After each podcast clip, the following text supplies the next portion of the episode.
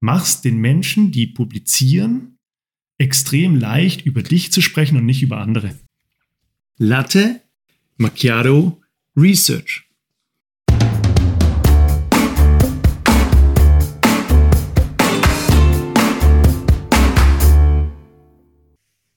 In unserem Podcast bekommt ihr die aktuellsten und vor allem die spannendsten Forschungsprojekte, insbesondere aus den Wirtschaftswissenschaften und der Psychologie. Und das Beste daran, das Ganze in der Zeit, in der ihr frühstücken und einen Latte Macchiato trinken könnt.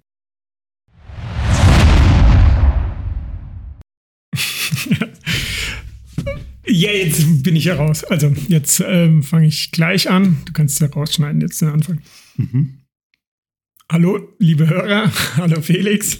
Herzlich willkommen zurück. Wir sitzen mal wieder in unserem Aufnahmestudio, also in meinem Wohnzimmer und nehmen die nächste Folge aus. Die letzten sind ein bisschen eskaliert in Richtung Länge, deswegen werden wir uns wirklich mal wieder Mühe geben, hoffe ich doch, Felix, ähm, uns kurz zu fassen und das Ganze, ja, bisschen knackiger hinzubekommen.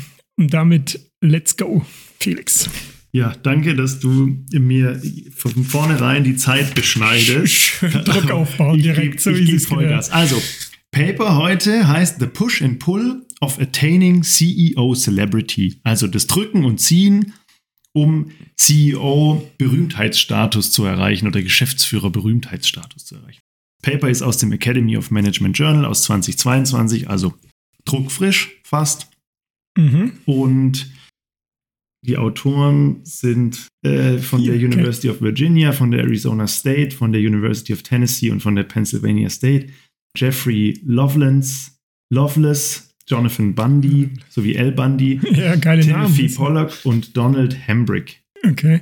Äh, Pollock ist auch ein Künstler oder so, ne? Äh, ist ein anderer. Genau. Ja, ja, ist klar, ist ein anderer, aber dass die Namen alle bekannt ja. sind, Bundy und so weiter. Al Bundy und Pollock. Äh, ja. ja. Ähm, ja, äh, erstaunlich, wie viele, also es ist echt faszinierend, dieser Fokus auf Amerikaner. Ähm, die haben den Forschungsmarkt halt auch ziemlich fest im Griff, ne? Genau, und auch erstaunlich, dass die immer wieder was über CEOs schreiben. Und das Paper ist ja auch über CEO Celebrity, aber können wir ja gleich vorwegnehmen, die Takeaways sind, glaube ich, allgemein gültig. Funktionieren die? Mhm. Aber ähm, ist halt gut. der Untersuchungsgegenstand ja. des Celebrities. Also, was machen die? Die fragen sich, wie wird ein CEO eigentlich berühmt? Und zwar sagen die, Berühmtheit ist wie bei Hollywood-Stars auch. Es gibt, fast alle sind überhaupt nicht berühmt. Mhm, also ja. es gibt, die sagen, es gibt unzählige Firmen, die funktionieren perfekt, aber die CEOs sind überhaupt nicht bekannt. Und dann gibt es eben ganz, ganz wenige CEOs, und das ist eben analog zu Hollywood-Stars, Filmschauspielern, Musikanten, Musik, Musikern, mhm. Musikerinnen, die sind wahnsinnig bekannt. Aber welche, welche Größe Unternehmen sprechen wir? Weil zum Beispiel die DAX-CEOs, ähm, Vorstandsvorsitzenden tendenziell, würde ich sagen, die sind ja auch den meisten so halbwegs bekannt, oder? Also ähm, ich glaube geht. eben nicht. Also, ähm, die, also hier geht es auch um SP 500, also äh, US-amerikanische CEOs, aber ich glaube auch bei uns, wenn du auf die Straße gehen würdest und sagst, nennen Sie mir ähm, 10 DAX-CEOs, dann würden die immer wieder die gleichen zehn nennen, wenn sie überhaupt zehn zusammenkriegen. Ja. Und ich glaube zum Beispiel der neue SAP-CEO, der war ja mal dualer Hochschulstudent, also keine Ahnung, wie der heißt. Mhm. Ich glaube, Leute, die bekannt waren, sind so Ackermann von der Deutschen Bank, den es seit Ewigkeit nicht mehr gibt. Dieter Zetsche von Daimler, den es nicht mehr gibt. Ähm, Winterkorn von VW, den es nicht mehr gibt. Aber da gibt es auch ganz, ganz viele, die kennt niemand. Ja, ja, das stimmt. Ja. So, das ist mal die Grundidee. Und die sagen, wie wird man jetzt aber einer von denen, die total bekannt sind? Und Mhm. Der, der Einstieg von diesem Paper ist, die sagen, ja, die, die Effekte von CEO Celebrity sind untersucht, aber wie man das wird, weiß keiner. Das wäre jetzt tatsächlich meine erste Frage, weil du sagst, die Effekte, wenn ich da schon reingrätschen mhm. Will man das überhaupt? Also gibt es da, das gibt es Untersuchungen, die belegen, ja. dass das vorteilhaft ist für einen Aktienkurs oder was auch immer? Eben nicht. Beispiel, also die oder? sagen, das ist ganz erstaunlich. Die sagen, die, die Forschung, die es bisher gibt, da gibt es natürlich auch viel und die ist sicher auch ein bisschen ähm, ambivalent, aber die sagen, im Grundsatz bringt es vor allem dem CEO was. Mhm. Und zwar im Hinblick auf äh, Vergütung, auf Board-Seats und auf Schutz vor Abberufung. Also sie, mhm. je berühmter, mhm. desto unwahrscheinlicher, ja. dass er abberufen wird. Ja, macht Sinn. Der, und dem Unternehmen schadet es sogar zum Teil. Also die sagen, es gibt erstmal keine, also es gibt keinen Zusammenhang zwischen Performance und CEO-Celebrity-Status. Performance im Sinne von ähm, Gewinn, Performance ja. oder Aktienkurs. Weil Aktienkurs hätte ich gesagt, zum Beispiel Elon Musk, dass es was hilft, weil ja. viele Augen auch einfach drauf sind. Das haben sie, also in dem, kann ich jetzt nicht belegen, aber in dem konkreten Paper ist es nicht untersucht. Die haben aber geguckt auf ähm, Shareholder, Shareholder Return mhm. und da gibt es keinen Zusammenhang. Aber kommen wir ja später okay. noch dazu. Ja. Ähm, die sagen aber, es ist eher so, dass äh, für Unternehmen besteht die Gefahr, dass es halt, ähm, dass die CEOs halt so eine riesen irgendwie Hybris entwickeln, also mhm. Entscheidungen treffen, die sehr eigenmotiviert sind, die vielleicht ihrem Ego mhm. dienen und nicht so sehr der Firma, dass die Risikoaffinität steigt, dass sie selbstgerecht werden ähm, und dass es eben keine, und das ist das Entscheidende, keinen einfachen Zusammenhang zwischen Performance und Celebrity-Status gibt. Mhm. Mhm. Das ist insofern wichtig, weil die schreiben und die nennen das The Traditional Romance of Leadership. Die sagen, diese Romanze, die wir, die wir im Hinterkopf haben, ist, die CEOs, die besonders geilen Job machen, die mhm. mit ihren Firmen besonders erfolgreich sind, die sind berühmt und bekannt. Und das ist halt nicht so. Sondern es gibt Können andere Gründe, ja. warum die berühmt sind und die versuchen wir hier zu ergründen. So, jetzt geht es auch gleich los, schon inhaltlich. Also, was ist im Prinzip die theoretische Grundlage? Und die erstmal fangen die an und sagen Celebrity-Status, wie bei Hollywood auch, teilen die ein in, in Masse, dann in B und in A Celebrities. Echt geil, ja. so ABC. Genau, weil sie sagen, die Struktur ist die gleiche. Also du hast ganz, ganz viele, die kennt niemand. Dann hast du ein paar und mhm. das ist bei denen mengenmäßig in ihrem Datensatz das obere Quartil, also die 25 Prozent ähm, ober mhm. obersten, die sind in der B-Kategorie und davon wiederum 10 Prozent, also in Summe 2,5 Prozent von allen, sind die A, die absoluten Celebrities. Celebrities. Ja. Also Elon Musk und genau, Konsorten. Solche Leute. Und Jetzt sagen sie, was sind denn überhaupt Hinleit also Herleitungsansätze? Warum wird jemand berühmt? Und die sagen, es gibt eigentlich zwei wesentliche Stoßrichtungen, deswegen heißt das Paper auch The mhm. Push and Pull, nämlich einmal pullen die Journalisten Menschen ins Rampenlicht, mhm. weil das für ihre eigene ähm, ja, für ihre für ihre eigenen Motive dienlich ist. Ja, und zum anderen pushen sich bestimmte äh, CEOs selbst ins Rampenlicht. Und die sagen, ja. die beiden Dinge sind für sich genommen relevant und agieren dann auch noch zusammen mhm. und erklären aus, aus Sicht der Autoren am Ende Celebrity-Status. Mhm. So, jetzt erkläre ich erstmal Pull. Warum sollten Journalisten CEOs ins Rampenlicht zerren? Weil die Stories schreiben müssen. Ja, ja, weil klar, die in ihren. Magazinen, also Wirtschaftsmagazinen, weil die aber auch in ganz normalen Newspapers, weil die im Fernsehen einfach Menschen äh, porträtieren wollen, weil die Drama brauchen, weil die mhm. Andersartigkeit darstellen wollen, weil die Geschichten erzählen wollen, weil die Veränderungen zeigen wollen und weil Leute das lesen wollen. Ja, aber ähm, hast du da, beschreiben die auch, was für Art von Menschen die ziehen? Weil, wie du gesagt hast, ähm, die haben einen Zweck, also die haben ein Ziel, Leute ins Rampenlicht zu ziehen, aber ich glaube auch bestimmte Arten von Leuten, weil du gerade Drama genannt hast. Ich glaube, die, die ähm, ja krasse Aussagen mal raushauen und so weiter, die wollen die ja im Rampenlicht, genau, also die, die sind ja interessant für die Leute irgendwie. Wir kommen ja gleich zu den Maßen, die die, die, die äh, nutzen, aber im Kern ist es, sind es vor allem auch Underdogs, also die, die beschreiben auch in dem Paper, die lieben mhm. äh, eigentlich Underdogs, die lieben auch demografisch Außergewöhnliche. Ja. Also, Underdog, sorry, dass ich ähm, sind die, die sich von unten hochgearbeitet haben, mäßig oder so. Sind vor allem die, die, und USA ist ja immer im Endeffekt, ähm, die, die, analysieren ja gern. Tellerwäsche ähm, zum Millionär. Genau, die, die Ethnie. Ähm, ah, ja. Und bei denen ist es eben nicht kaukasisch, also non-white, non-male. Mhm. Wenn sie nicht weiß mhm. und nicht mhm. männlich sind, mhm. dann sind sie schon mal per se ähm, und das ist natürlich auch eine sehr amerikanisch geprägte Denkweise, mhm. aber in dem Paper und bei den Autoren und auch in dem Journal ist es eben, du bist schon mal ein Underdog, nur weil du nicht weiß und nicht männlich bist. Mhm. Mhm. Kann man diskutieren, aber so ist der Aufbau. Und eben der Ansatz der Autoren hier ist, Celebrities werden durch die Medien gestaltet. Also die suchen sich ganz gezielt bestimmte Persönlichkeiten, das, um sie ins Rampenlicht genau, zu zerren ist, ja. ähm, ja. und über die zu schreiben und da, wo es funktioniert. Mhm. Was die auch sagen, ist das Info, und das ist ein, ein sehr, sehr spannendes Zitat. Mhm. Jeder Journalist hat ein, hat eigene, ähm, ein egoistisches Interesse, wenn er Artikel verfasst. Also die Medien haben nicht grundsätzlich mal einfach nur rein Informations- ja, ähm, teil, ja. teilenden Charakter, sondern die haben ein Interesse. Und die sagen, alles, was wir da lesen, ist carefully selected, pre-arranged and oftentimes manipulated information. Ja, ja. Ähm, und ich glaube, das stimmt einfach. Ja, geht und um Auflage. Deswegen ähm, ist erstmal der, der, der, erste Ansatz des, der Autoren theoretisch, Journalisten haben ein Interesse, bestimmte Persönlichkeiten zu Celebrities zu machen, ohne dass sie da ihren Beitrag dazu leisten. Mhm. Und das sind nicht die zwangsläufig, wo die Firma die beste Performance ja, machen, sondern die, die sich eignen für eine Porträtierung. Passt voll in mein Bauchgefühl, dass eher die mit Ecken und Kanten, die ähm, also so bestimmte, eher die schwierigen Charaktere sogar, weil die halt einfach Aussagen treffen, die, die sich gut auch als Med ja. Medienmensch vermarkten lassen. Irgendwie so ein bisschen kannst du natürlich toll drüber schreiben, wenn jemand was äh, Kontroverses sagt. Genau. Und jetzt kommt die zweite Dimension, der Push.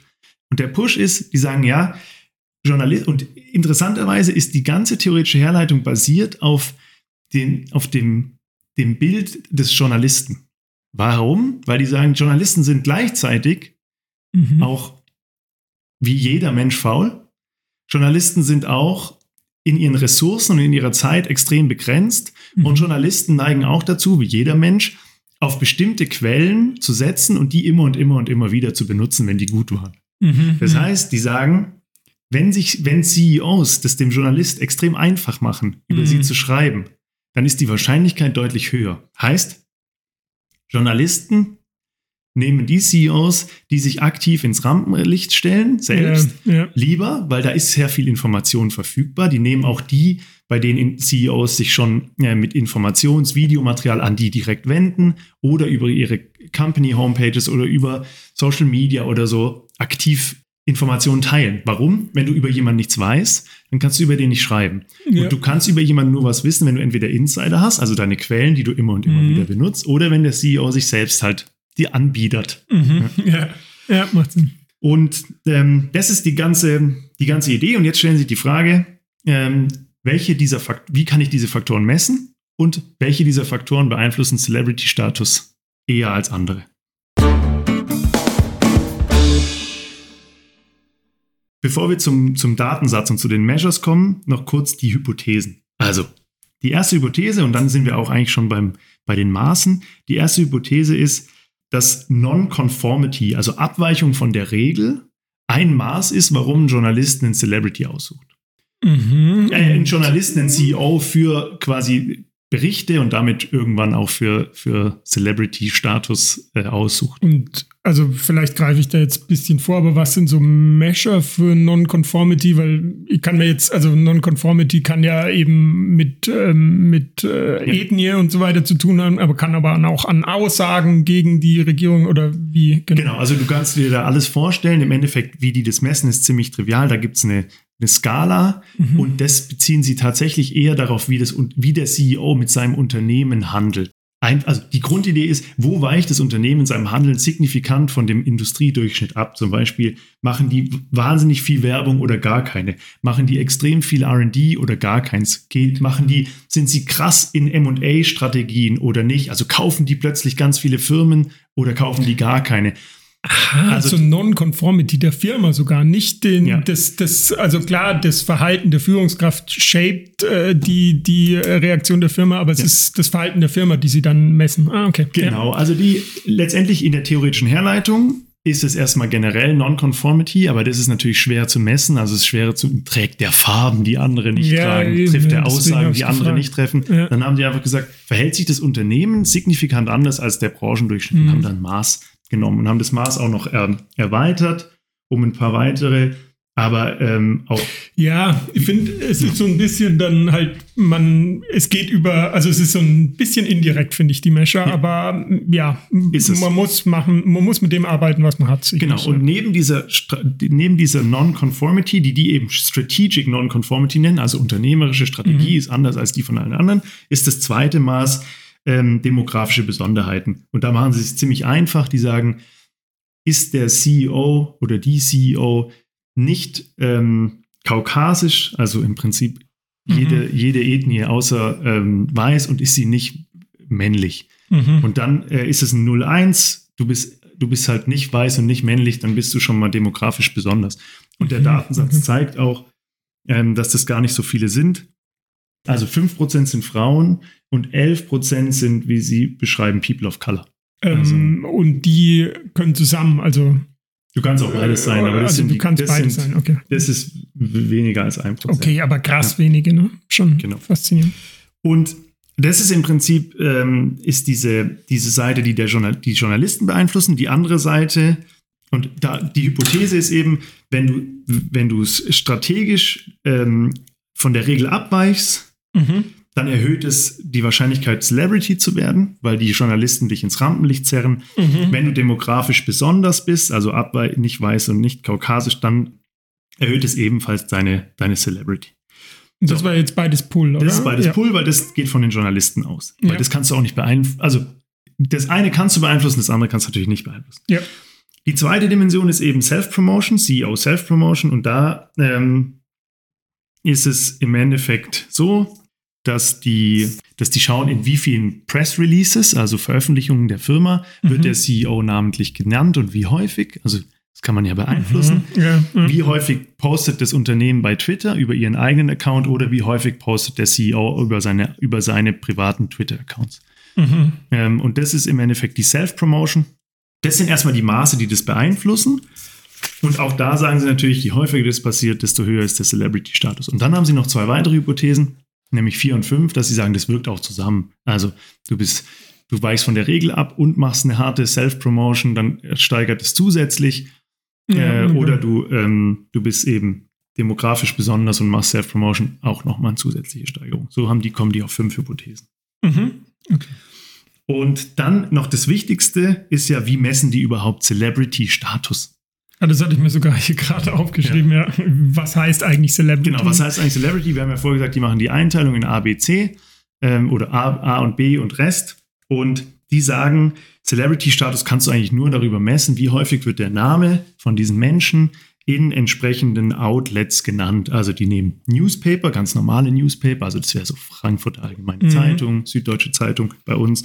Dann nehmen sie Ma Wirtschaftsmagazine, also das wäre dann. Harvard Business Review, Handelsblatt, Mhm. ähm, Focus Money, alles. Ja, sowas. ja.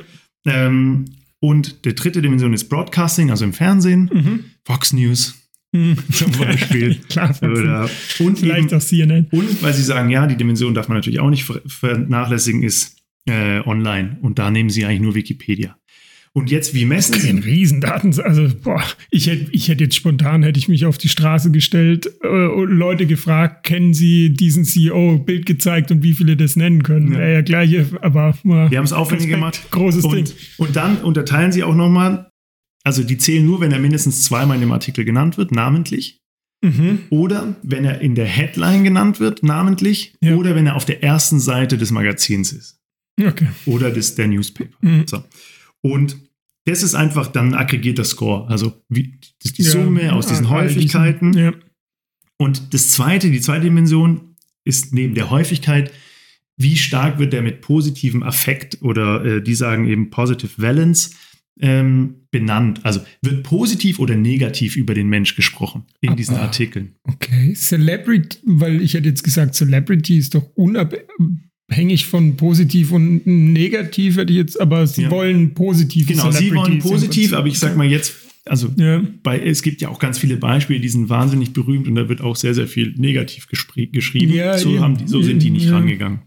Und da haben sie eben, da gibt es Dictionaries mit Wörtern, die positiv konnotiert ähm, sind. konnotiert sind. Und da, das haben die analysiert und haben geguckt, ähm, wie hoch ist da der Score. Daraus haben sie ein, ähm, ein Maß gemacht, ein Ja. quasi addiert und haben dann, und das ist ein ganz, ganz wichtiges Instrument hier und das ist auch was, was man sich, glaube ich, für die eigene Praxis mitnehmen kann, die haben alle ihre Scores äh, normiert auf 100. Das heißt, in jedem Jahr, und ich komme gleich zum Sample ja noch, in Mhm. jedem Jahr, das sie analysiert haben, gab es immer einen oder eine CEO, die im Prinzip die maximale Ausprägung an Menge Mhm. von, von Nennungen und positiven Kommentaren hatte. Und Mhm. das ist immer die 100.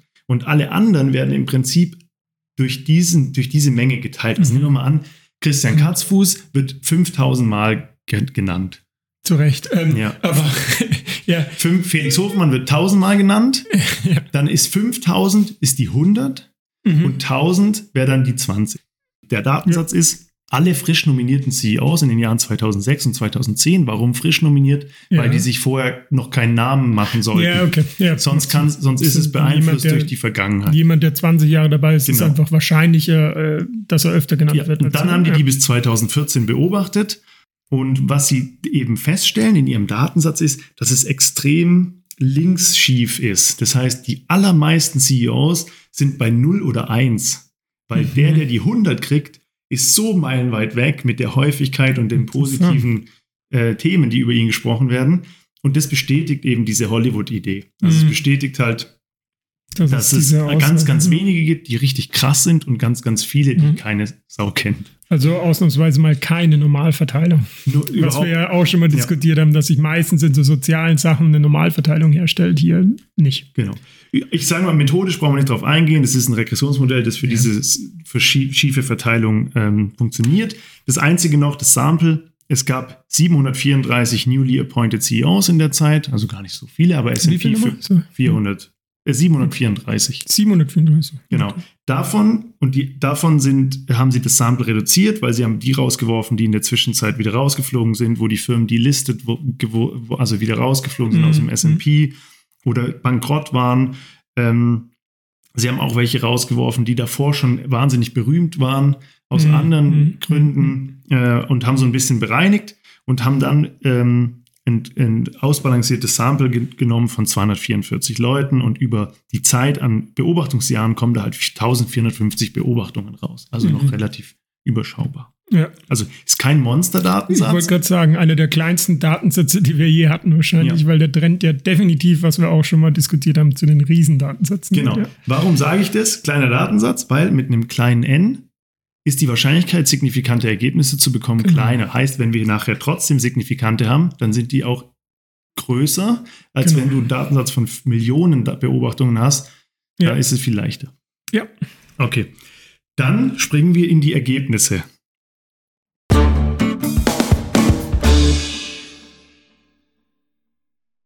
Hast du irgendeine Erwartung? Ähm, sagen alle bestätigt, oder? Nein, ich kann, Nicht, ich kann vorwegnehmen. Diesmal ist nicht alles bestätigt. Also, es ist so, dass die Hypothesen 1, 2 und 3 bestätigt sind. Also, jede von diesen einzelnen Effekten, äh, jede von diesen einzelnen Ursachen hat einen positiven Effekt. Also, ist mein, mache ich sehr, sehr andere Dinge als andere Unternehmen in der Branche, ist die Wahrscheinlichkeit, dass ich Celebrity werde, höher.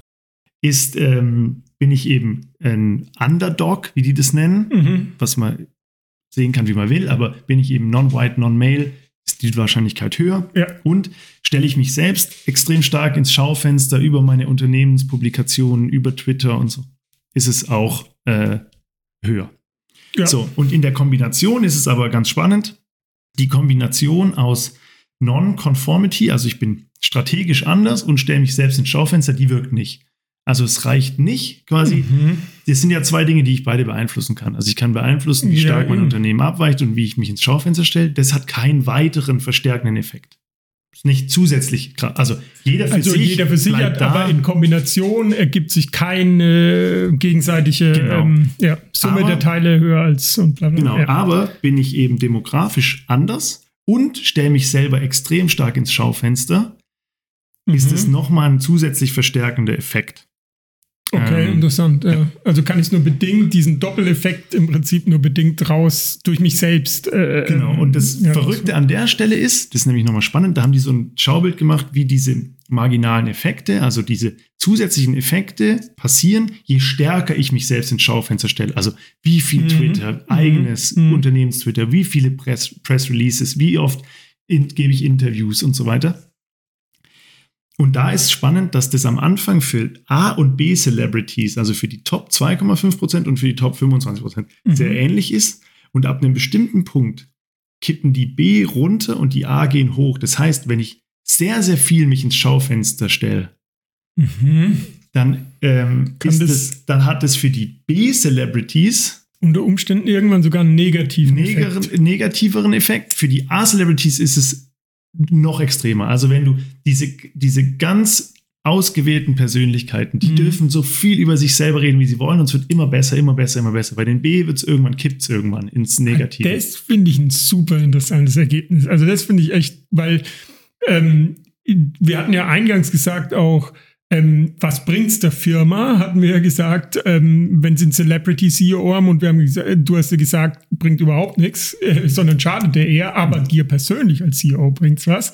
Und dann hätte ich ja gesagt, okay, dann ziehe ich jetzt alle Register als CEO, als egoistisch denkender, ähm, selbstoptimierender CEO um mich so viel wie möglich nach vorne zu stellen und äh, zum Celebrity zu werden. Aber ja, heißt ja dann, nee, pass auf, weil wenn du nicht zu den, zu den absoluten äh, A-Celebrities gehörst, dann kannst du dir auch, wenn du zu viel über dich selbst quatschst, nervst die Leute so ungefähr. Genau, ich glaube, in die Richtung geht's, was natürlich ja. jetzt nicht untersucht wurde explizit, was aber jetzt eine Kritik wäre, wenn ich jetzt Review wäre, würde ich sagen, könnte ja auch sein, dass die auf dem absteigenden Ast sind und durch extrem viel Publikationen und Selbstvermarktung dagegen versuchen zu arbeiten.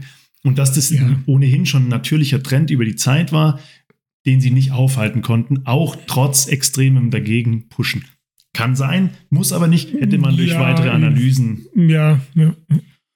Ähm, ich finde, das Paper ist ähm, handwerklich extrem gut gemacht. Der Datensatz ist wunderbar, die Methoden sind gut, die Ergebnisse sind robust und solide. Ähm, ich finde fast spannender und im Nach, als ich es dann gelesen habe und ready war, dachte ich, eigentlich wäre es noch spannender gewesen, noch tiefer rein, was bringt CEO-Celebrity-Status ja, der Firma oder was schadet genau, ja. Aber es ging jetzt erstmal darum, wie erreiche ich den? Und ich glaube im Endeffekt, für die Menschen, für uns selbst und für die, die uns zuhören, ist es doch spannender, wie kann ich selbst beeinflussen, ob ich berühmt werde. Und jetzt, ob du Celebrity bei Fox News und NBC oder so bist, es ist für die meisten von uns unerreichbar und weit weg. Aber trotzdem kannst du in deinem in deiner Umfeld Abteilung oder so kannst, kannst du, ja auch, immer ja. auch versuchen, ja. diese, diese Maße zu nutzen. Was, was würde ich jetzt ableiten für mich? Ich könnte schauen, wer schreibt Artikel im Intranet, wer schreibt Artikel, die extern veröffentlicht werden. Mit denen muss ich den muss ich es extrem leicht machen, an Informationen über mich zu kommen. Mhm. Heißt, ich muss mit ja. denen sprechen, ich muss mich denen möglichst als kontroversen, interessanten Gesprächspartner präsentieren, ich muss möglichst viel Material denen liefern, ich muss Videos denen liefern, ich muss vielleicht einen Podcast machen, damit ich denen sagen kann, schaut, hört euch das an, dann lernt ihr was über mich. Also das ist das Takeaway für mich. Mach's den Menschen, die publizieren, extrem leicht über dich zu sprechen und nicht über andere. Genau, das ist ja, also du, wie gesagt, es gibt zwei, zwei Sachen, die man ähm, ja beeinflussen kann. In diesem Modell hat man ja gesagt, einfach diese Strategic Non-Conformity. Das heißt, wenn ich ein Team habe zum Beispiel, muss ich da tendenziell nicht konform sein, also irgendwie äh, Sachen, die mein Nachbarteam in der Abteilung eben nicht macht, irgendwie auffällig sein. So kann ich es beeinflussen und ähm, auf der anderen Seite, wie du sagst, mich in den Vordergrund quatschen. Allerdings auch da wieder, was ich eigentlich so ein ganz geiles Takeaway und ganz geile Message finde, übertreib's halt nicht, weil es kann auch nach hinten, wenn du nur noch über dich selbst quatsch, so ungefähr, ähm, was, was ich ein schönes, irgendwie passendes Ergebnis finde, weil es ja. auch äh, dann irgendwann der Egoismus wahrscheinlich im Vordergrund steht. Das ist der schöne Teil, aber wenn man nochmal zurückkommt auf Traditional Romance of Leadership, und ich glaube, das ist tatsächlich was, und das, da werden jetzt sicher ganz, ganz viele bestätigt sein, wenn sie an ihre eigenen Unternehmen und ihren, ihr Umfeld denken. Die eigentliche Leistung und ja, der CEO ja. wird an der Performance der Firma gemessen. Die eigentliche Leistung spielt für deinen Celebrity-Status als CEO und damit auch für deinen Celebrity-Status als Teamleiter, als Abteilungsleiter, als Sachbearbeiter, als Entwickler, mhm. als wer auch immer du bist, mhm. eine untergeordnete und vielleicht sogar gar keine Rolle. Ja. Und das ist eigentlich traurig, beweist aber, weil du hörst ja immer wieder die Gespräche, ich mache doch so einen guten Job, ich mache doch das, die sind doch so gut. Ja, genau. Warum genau. ist der, der so einen Scheißjob macht, so erfolgreich, so berühmt, so bekannt, so weil das damit nichts zu tun hat. Wir hatten es, glaube ich, irgendwo in einem der einer unserer Folgen hatten wir schon mal ähm, tu Gutes und sprich darüber. Ja. Also, hey, macht den Mund auf, gute Arbeit zu machen. Und das ist, wie du sagst, traurig. Aber da, da waren wir schon mal an dem Thema. Ich weiß gar nicht mehr in welcher Folge, aber es ist cool, dass wir uns immer wieder mhm. äh, dann, es gibt einfach so Sachen, die gelten. Und zwar, ähm, gute Leistung allein reicht nicht, ist traurig. Aber was lernen wir draus? Ja, sprich auch drüber.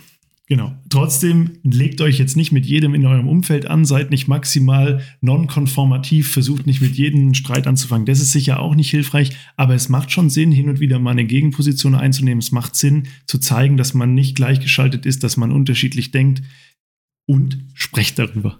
Ja. Genau.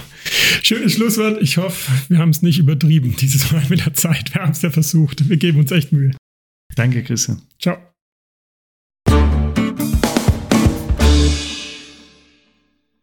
So, das war's jetzt mit Latte Macchiato Research. Wir hoffen, euch hat's gefallen und ihr habt ein neues, interessantes Gesprächsthema für das nächste Date mit euren Freunden oder im Beruf. Übrigens, unsere Intro-Musik ist von musicfox.com.